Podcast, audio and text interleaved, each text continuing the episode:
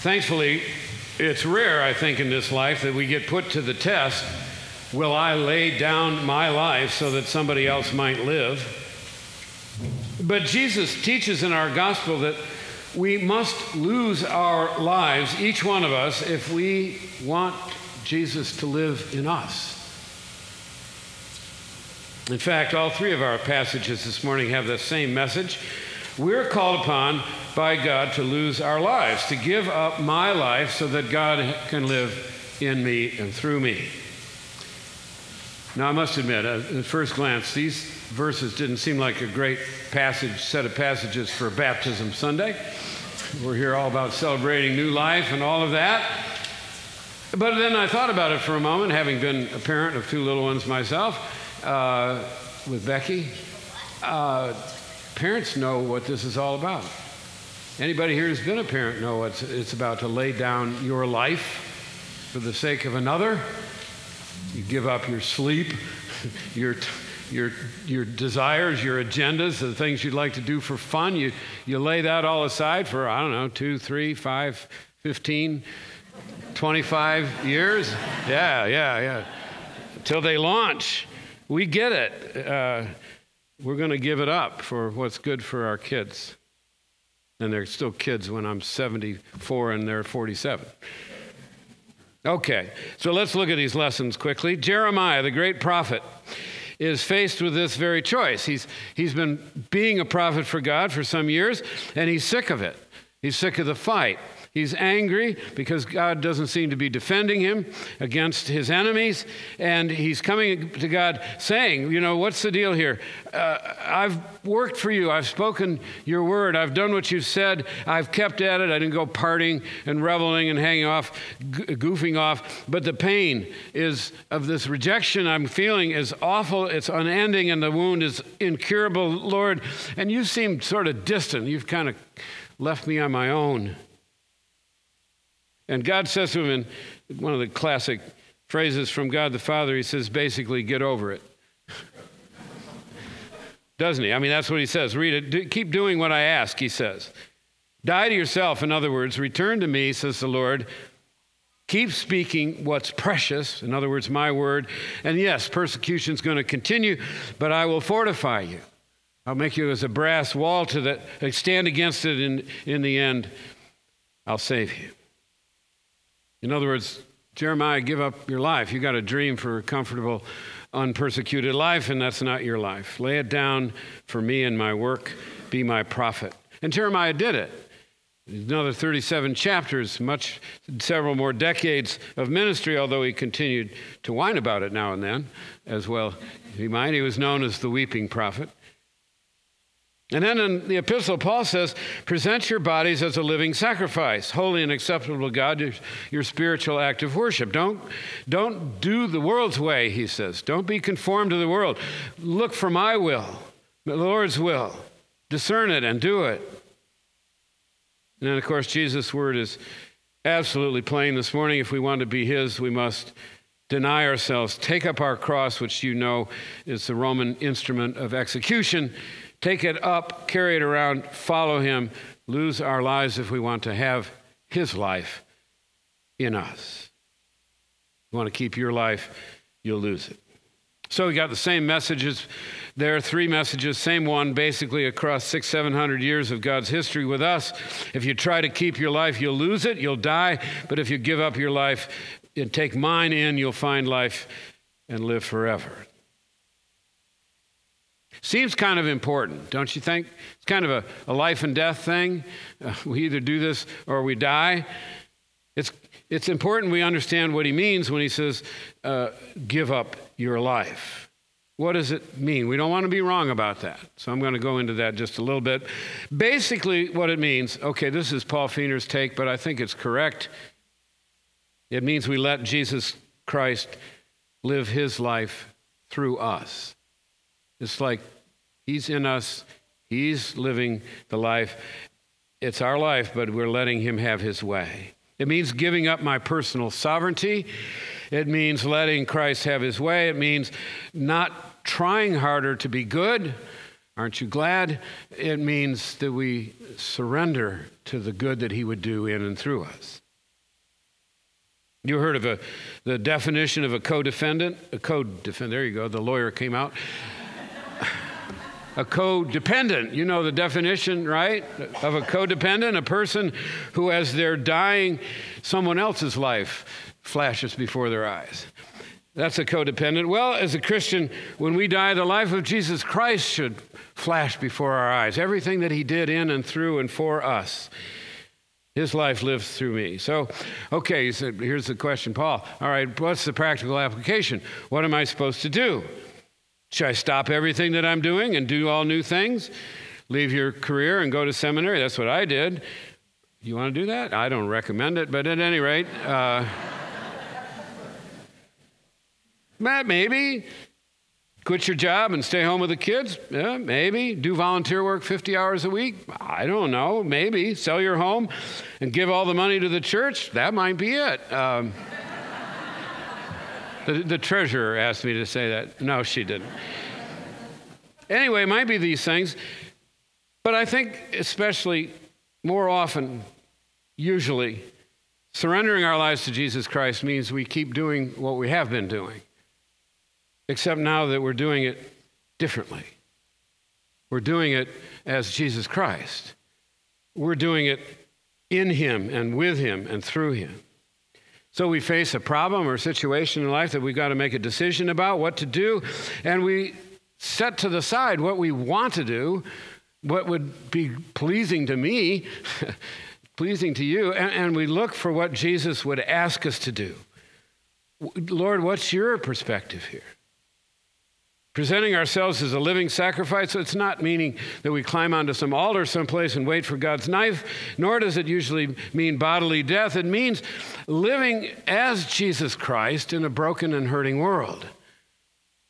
It means letting Him use us in all of our relationships, all of our interactions in this world, so that we are Jesus' presence there. Now, sometimes, I got to warn you, sometimes giving up our life means radical change in our behavior or our thinking. In other words, there are some things we can't do as Jesus Christ in us, some things that He will not do through us. He's not going to come into our lives and use us for sin. He's uh, a Christian con man. That's not really a category, right?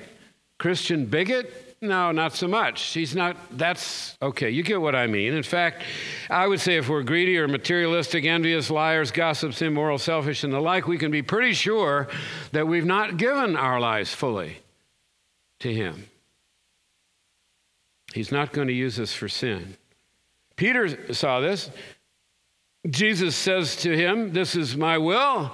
I'm going to go and die and be raised again. And Peter says, No, no, Lord, I've, God forbid that should happen to you. And Jesus rebukes him in the harshest words. If we learn from Peter, we should not be expecting to oppose God's will in our lives and not receive a rebuke. We need to let Jesus be Jesus. Being a Christian, a follower, means in every decision, in every situation, we're asking, Lord, what's your agenda here? What's your will? What are you doing?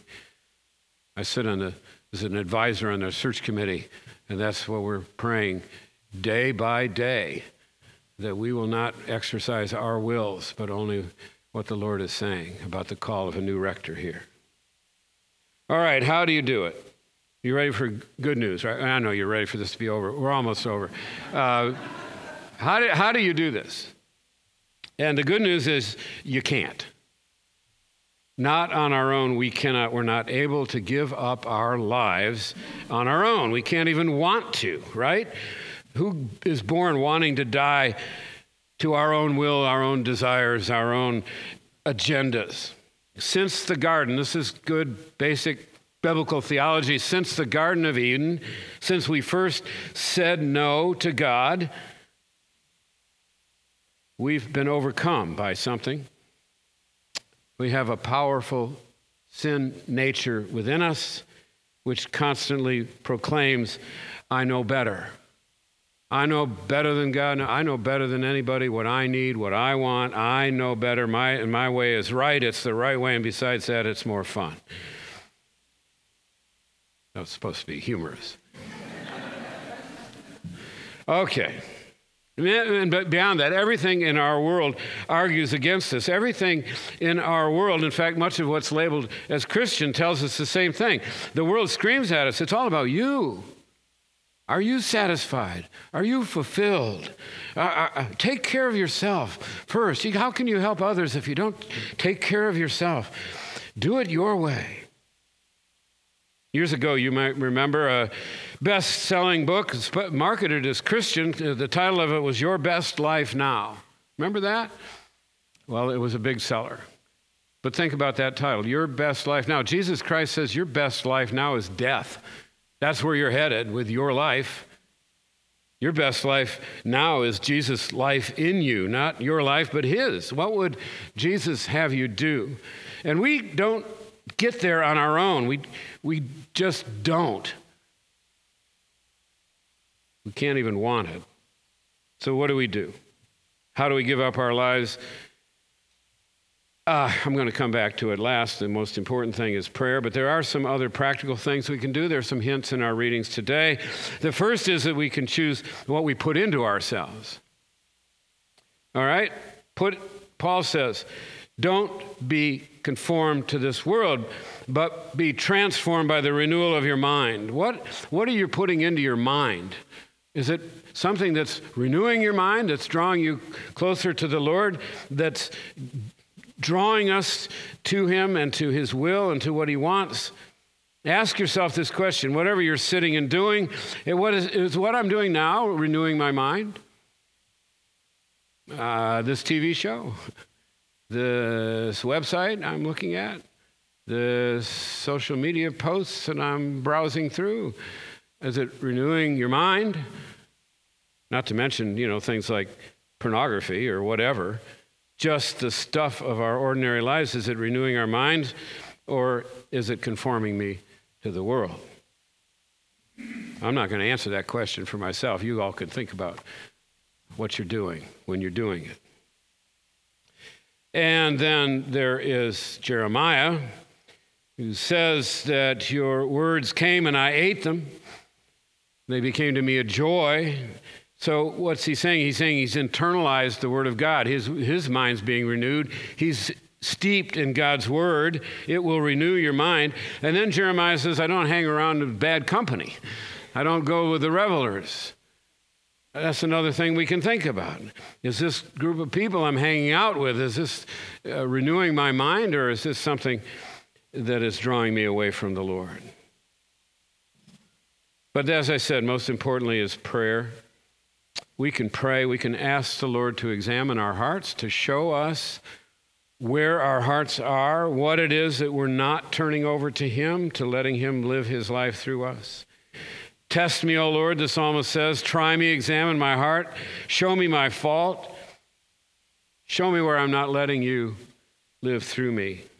And Paul points it out in our reading from his letter this morning. We see ourselves wrongly. We often think too highly of ourselves. Lord, show me.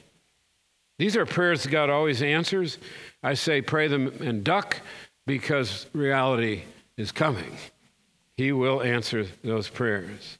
Prayer, in other words, is the vehicle for change. We become like whomever we're associating with, and prayer is associating with the Lord God Almighty.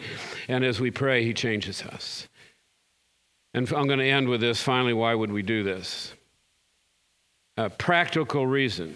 Just a plain practical reason. You're not sure you believe any of this stuff, but here's practically why you should do it. Just ask yourself this question is everything in my life going that well with me in charge? This is my test, part of my testimony. That's what happened to me. I'm sitting and looking at my life and thinking, this isn't working. Just might your life go better if you let Jesus have the whole mess? If you just give it all to Him? Trust more, strive less? surrender more. Just maybe, the, think of Jesus Christ, all powerful, almighty, all knowing, all loving God. Might his reaction to the situations you're in be better than your reaction? Okay, that's the practical help. Here's the spiritual reason. Of course, the only way that we can end up alive is by giving our lives to Him. Our life ends, heart stops, that's it, it's over. But His life goes on forever. And what we're talking about here is His life in you. That's how we have eternal life. Christ in us, the hope of glory. I say you can't have His life and your life. Doesn't work. It's like trying to have a wife and a girlfriend. Not really a good idea.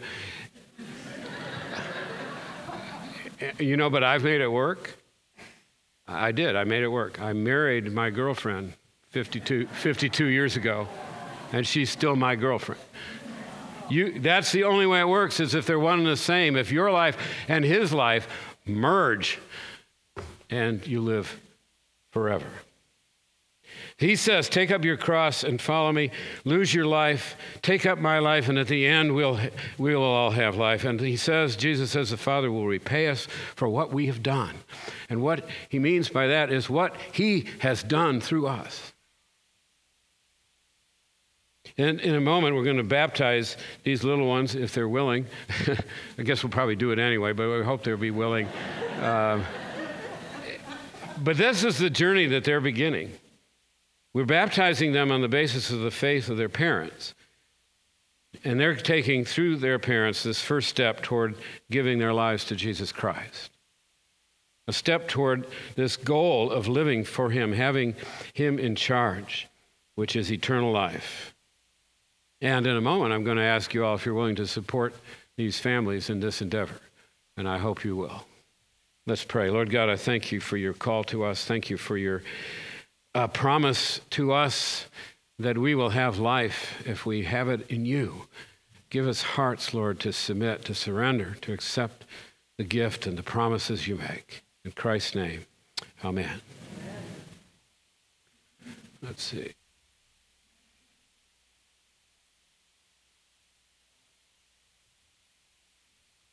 Shift gears and start toward our baptism. Um, I'm going to ask uh, the families to stand, if you would, the parents and godparents, if you would. Um, and why, why, don't y'all, maybe if you just come up, that would be good. We're, uh, and you're, um, the words I'm going to say and any words you need, ladies and gentlemen, are probably going to be on the screen. I hope they will be, guys. okay, here we go. This is called the exhortation. Dearly beloved, Scripture teaches that we are all dead in our sins and trespasses, but by grace we may be saved through faith. Our Savior Jesus Christ said, Unless one is born of water and the Spirit, he cannot enter the kingdom of God. And he commissioned the church to make disciples of all nations, baptizing them in the name of the Father and of the Son and of the Holy Spirit. Here we ask our Heavenly Father that these candidates, being baptized with water, may be filled with the Holy Spirit, born again, and received into the church as living members of Christ's body. Therefore, I urge you to call upon God the Father through our Lord Jesus Christ, that of his abundant mercy he will grant to these candidates, these children, that which by nature they cannot have. And now, I ask the parents to present their children. We'll begin with Rivers. I present Rivers Southern Riddle uh, for the sacrament of baptism. Thank you. And the Bowens. I present Jackson Rogers Bowen Nathaniel Fisher Bowen and Nancy Louise Bowen to receive the sacrament of baptism. Okay, now I have a, a brief lecture for parents and godparents. This is in the prayer book. I didn't write it. Forgive me. Today, on behalf of these children, you shall make vows to renounce the devil and all his works, to trust God wholeheartedly, and to serve him faithfully. It is your task to see that these children are taught as soon as they are able to learn the meaning of all these vows and of the faith that you will profess as revealed in the Holy Scriptures. They must come to put their faith in Jesus Christ and learn the creeds and the Lord's Prayer, the Ten Commandments, and all other things that a Christian ought to know, believe, and do for the welfare of their souls. When they, are, when they, when they have embraced all these, they are to come to the bishop to be confirmed, that they may publicly proclaim, claim the faith that for their own and be further strengthened by the Holy Spirit to serve Christ and his kingdom. Are you willing and ready to undertake this? It's on the screen. I am. I am The Lord being my helper. I should have told you to look at your scripts. Okay. So now I have questions. These are questions for the parents and godparents. The idea here is we are baptizing these children based on the faith of these parents, and so this is a brief uh, confirmation of their faith. Question for all of you, parents and godparents Do you renounce the devil and all the spiritual forces of wickedness that rebel against God? Do you renounce the empty promises and deadly deceits of this world that corrupt and destroy the creatures of God? Do you renounce the sinful desires of the flesh that draw you from the love of God? And now a prayer for you. Almighty God, deliver you and your children from the powers of darkness and evil, and lead you into the light and obedience of the kingdom of his Son, Jesus Christ our Lord. Amen.